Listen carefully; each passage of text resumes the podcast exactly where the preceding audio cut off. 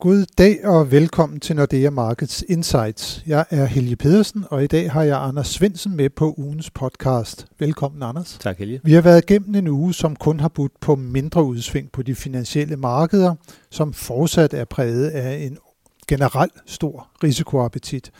De amerikanske aktiemarkeder har sat nye rekorder. Olieprisen er på det højeste niveau siden begyndelsen af 2020.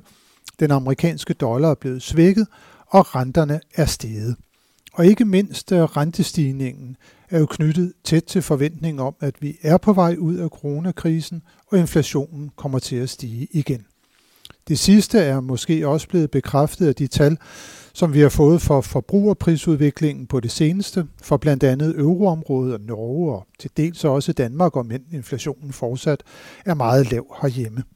Men der var ikke tale om en acceleration i forbrugerpriserne i USA for januar måned, og Jerome Powell, altså den amerikanske forbundsbankdirektør, har der også været ude med duagtige signaler om, at det var længe, inden der kommer fuld beskæftigelse igen i den amerikanske økonomi. Og det plejer jo ligesom at være en forudsætning for, at der kommer sådan et rigtigt inflationært pres. Men Anders, du følger jo inflationsudviklingen nøje i euroområdet og også i USA, og hvad er egentlig op og ned i hele diskussionen om tiltagende inflation og dermed også højere renter? Jeg tror, at op og ned er i høj grad et spørgsmål om teknik i, øh, i januar måned.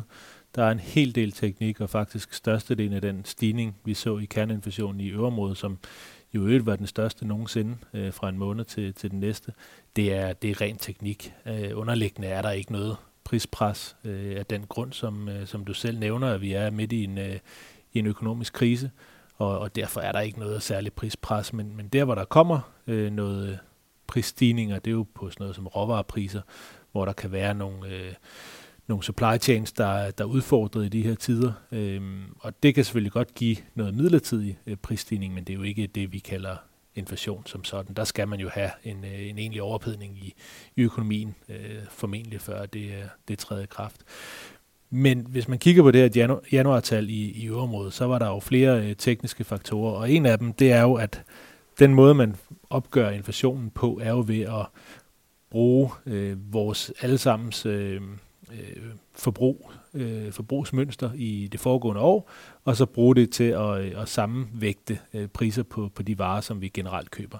Og der kan man bare se, at sidste år, der var der en masse ting, som vi ikke købte, fordi der var pandemi. Øh, vi købte ikke øh, rejser, flyrejser, øh, for eksempel. Øh, og så var der andre ting, vi købte meget af, for eksempel fødevarer, øh, fordi vi, øh, vi, vi var hjemme i højere grad måske.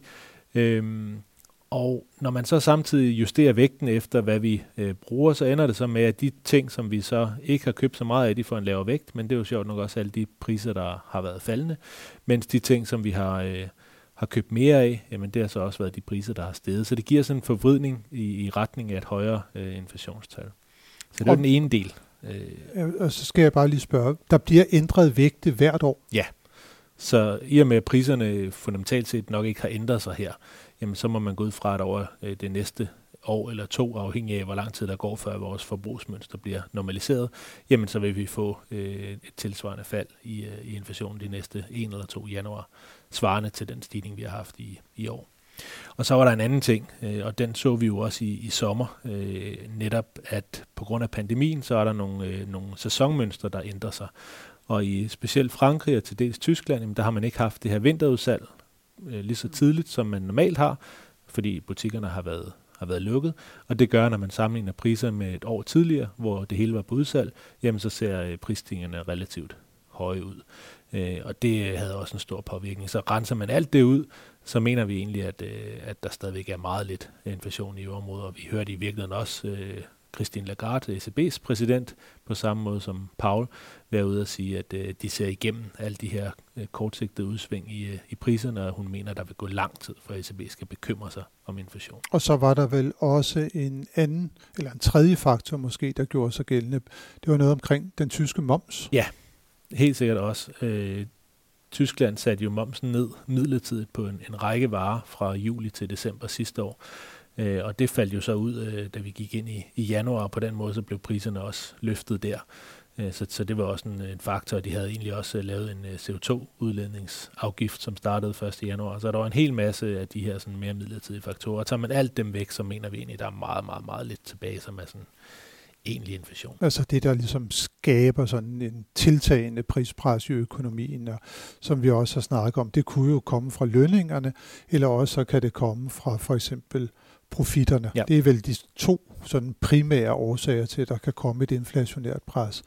Og der er der, der er forbundsbankdirektørerne, som du nævnte, både Lagarde og Powell, de er jo ude og sådan forsøg på at og ligesom bremse øh, lidt forventningerne til, at øh, der ligger et stort underliggende prispres. Øh, de er duagtige i deres udtalelser. Ja, men det er jo også det, de øh, forsøger at, at signalere her, at de skal altså øh, holde renterne hernede øh, i lang nok tid til, at de sikrer, at inflationen kommer tilbage på, øh, på, på målsætningen.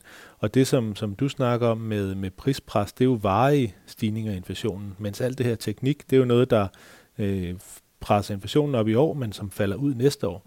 Så, så det er jo ikke noget, der, der gør, at vi er kommet et skridt tættere på, på inflationsmålsætningen. Så de er nødt til at holde, holde renterne lave i nok tid til, til økonomierne har, har vendt tilbage til, til, til normalen, når der er begyndt at være lidt, øh, lidt lønpres, og, og først når vi ser, at inflationen begynder at nærme sig øh, deres målsætning, vil de begynde at, at overveje at gøre noget. Og så lige for igen at holde fast i målsætningen, for euroområdets vedkommende i hvert fald fortsat tæt på, men under 2 procent, og for den amerikanske forbundsbank, der er det, at man har et gennemsnitligt target nu, altså inflationen skal i gennemsnit ligge øh, på 2%, øh, når man kigger på det, der hedder for PCE'en, altså den deflator, der i virkeligheden også ligger i nationalregnskabet.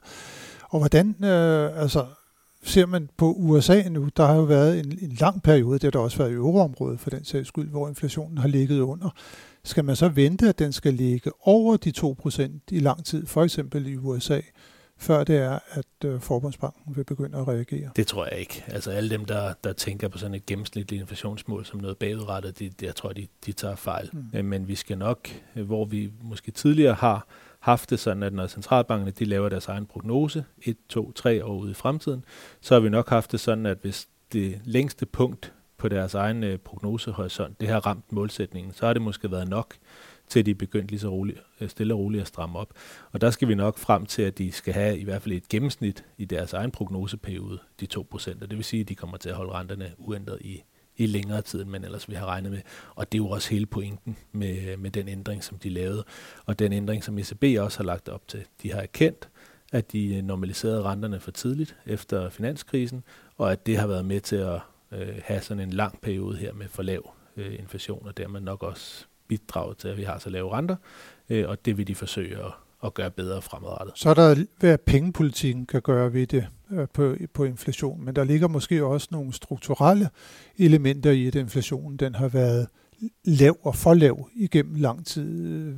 Hvad er det for nogle faktorer, vi der skal, skal holde øje med? Ja, men det er jo øh, selvfølgelig globalisering, som, som har påvirket rigtig, rigtig meget i, i de sidste 30 år. Øh, og spørgsmålet er, om vi er på vej til at gå baglæns på den. Altså begynder man at, at, at producere flere ting hjemme, jamen det kan selvfølgelig være noget, der, der, der påvirker. Øh, og så er der jo hele øh, løndannelsen, som måske også lidt er påvirket af globaliseringen, at, at vi har ikke haft øh, en periode med sådan rigtig øh, lønstigninger i, øh, i, i flere årtier efterhånden. Øh, og det, øh, det er jo også noget af det, der gør, at man måske ikke er så bekymret for, for høj inflation. Og, og derfor tror jeg også, at centralbankerne, som der er lige nu, de er meget mere bekymrede for, at inflationen er for lav, end den er for høj. Og derfor vil de hellere holde renterne lave i længere tid, i for lang tid, end i for kort tid. Og det er også det, de, øh, de generelt signalerer. Man kan sige, at inflationsmarkederne begynder jo virkelig at, øh, at tage forskud på, på glæderne her. Hvis man kigger på sådan en amerikansk inflationsswap, øh, de næste 10 år, så regner øh, markederne med, at inflationen skal være over 2% i USA. Og det er jo noget af en, øh, en, en, en forskel til, hvor vi var for, øh, for noget tid siden. Øh, og det er måske også et tegn på, at, øh, at Feds øh, signaler og Feds agerende bliver øh, set som troværdige, og man tror på, at, øh, at de nok skal, skal kunne klare at få inflationen op. Mens kigger man på Europa, så bevæger vi os i den rigtige retning, og over de sidste måneder har vi bevæget os en relativt kraftigt i den rigtige retning, men vi ligger stadigvæk langt under øh, target i, i, i gennemsnit. Selv hvis, hvis du kigger 20 år ud i fremtiden, så tror markederne stadigvæk ikke, vi kommer op på 2, år, øh, 2% i inflation. Det kan jo være lidt bekymrende, kan man sige, hvis man øh, sidder som centralbankchef og skal sørge for, at den kommer derop, at der er så lidt tiltro til det. Hvis vi lige går tilbage til USA, øh, der har jo været også nogle prominente økonomer, blandt andet Sommers ude, og tale om, at øh, denne her store genopretningspakke, man øh, er ved at få igennem i USA nu til en værdi af 1.900 milliarder dollar, et stort beløb, at den måske er for, for stor i virkeligheden, at den risikerer at føre til noget overophedning i den amerikanske økonomi. Hvordan ser du de udtalelser meget apropos det, som vi har snakket om, at der er jo et øh, stort slag på det, på det amerikanske arbejdsmarked fortsat? Ja, men jeg tror igen, øh, som hvis vi havde været før finanskrisen, så har der været en masse, der var bekymret for det her, og det, det tror jeg nu egentlig også nok stadigvæk, der er nogen, øh, der er. Men man er bare lige så meget eller endnu mere bekymret for, for den modsatte situation, at der kommer til at være en lang periode her med alt for stor ledighed. Netop fordi man har haft finanskrisen, hvor øh, både i USA og, og i Europa, øh, man havde mange år med folk, der var, øh, der var ledige, som måske kunne have kommet hurtigere i arbejde, hvis man havde været lidt, øh, lidt, lidt mere flittig med at, at lave ekspansiv finanspolitik. Så der tror jeg, at, øh, at der, er en, øh, der er et paradigmeskifte blandt øh, øh policymakers. I og med, at vi ikke har set inflationen i, i så mange år, så er man mindre bekymret for den. Og eftersom vi har set en periode med for lav inflation og for høj ledighed, så er man meget mere bekymret for det. Men det er jo ikke det samme, som han ikke kan få ret. Øh, noget af det, som man øh, jo kan se, det er, at, øh, at pengemængden, som jo også er sådan lidt et begreb, som man ikke har, har snakket rigtigt om i, i nogle årtier, men, men pengemængden begynder jo at vise en kraftig stigningstakt, hvor øh, under finanskrisen og øh, centralbankerne de pumpede penge ud i, i systemet, så endte de alle sammen i, i bankerne og kom ikke rigtig videre. Men nu her, hvor der samtidig er øh, massiv obligationsudstedelse fra, fra alle de store regeringer, så ender en stor del af de her penge faktisk med at komme ud i systemet. Og det gør, at vi især i USA, men til dels også i Europa, begynder at se pengemængden stige kraftigt.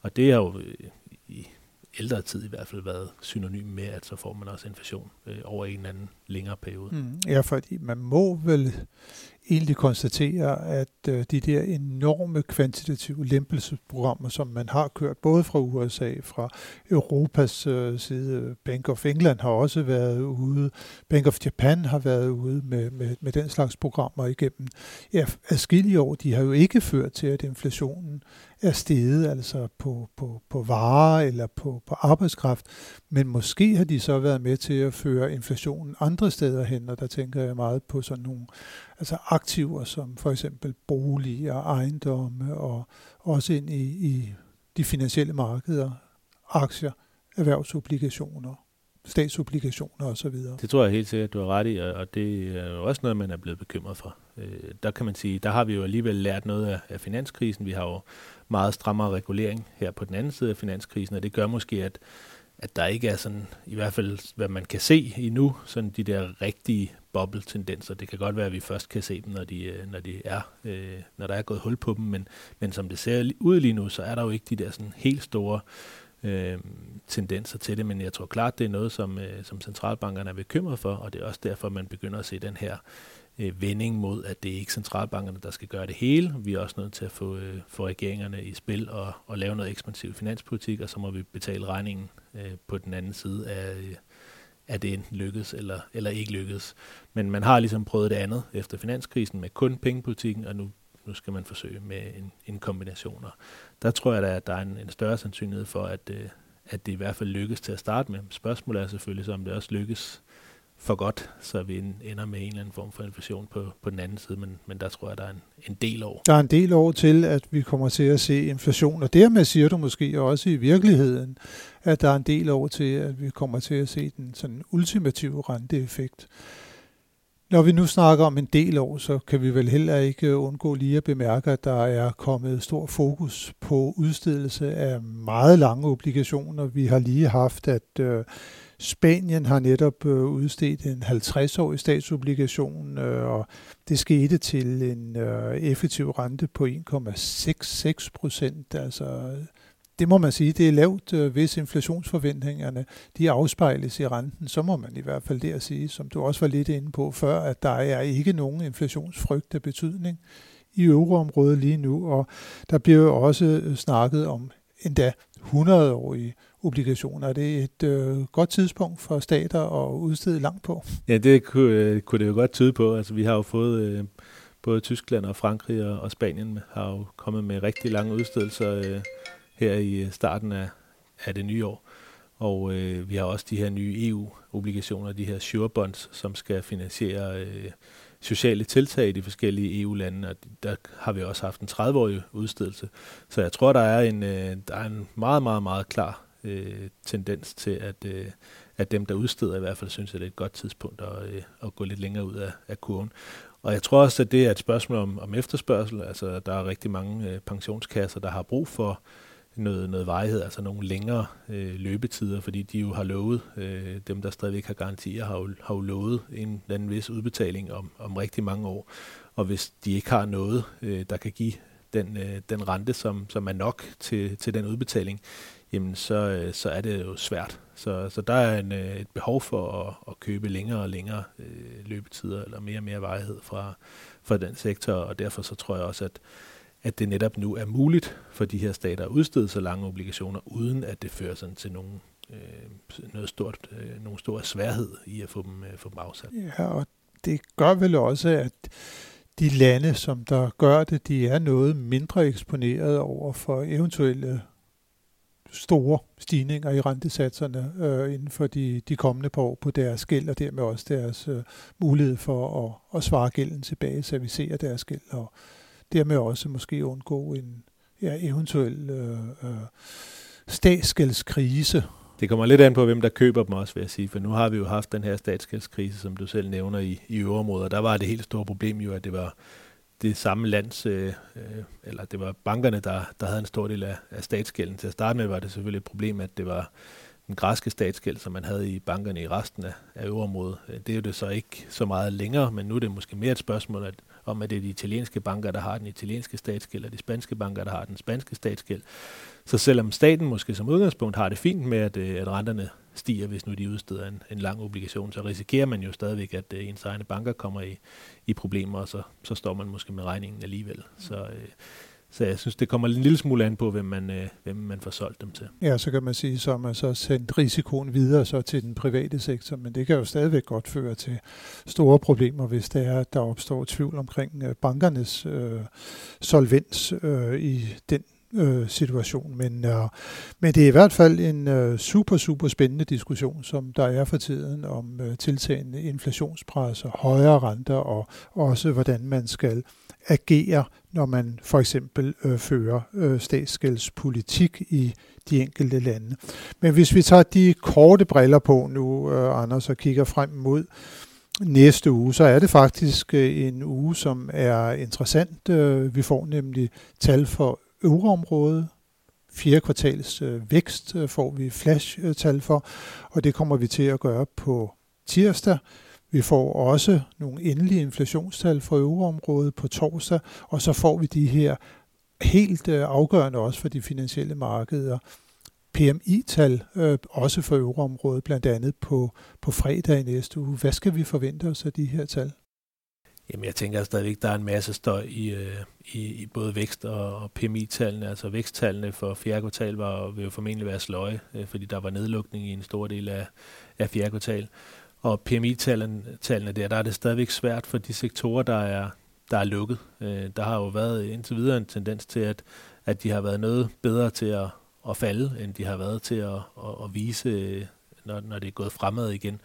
Øh, jeg tror, de er svære at bruge, indtil vi får, øh, får lukket det hele op igen, og, og der endda er gået en, en, en, en vis øh, tid. Øh, men altså, det ser jo ud som om, at det går, går stille og roligt fremad, men fra stadigvæk et, et forholdsvis sløjt niveau.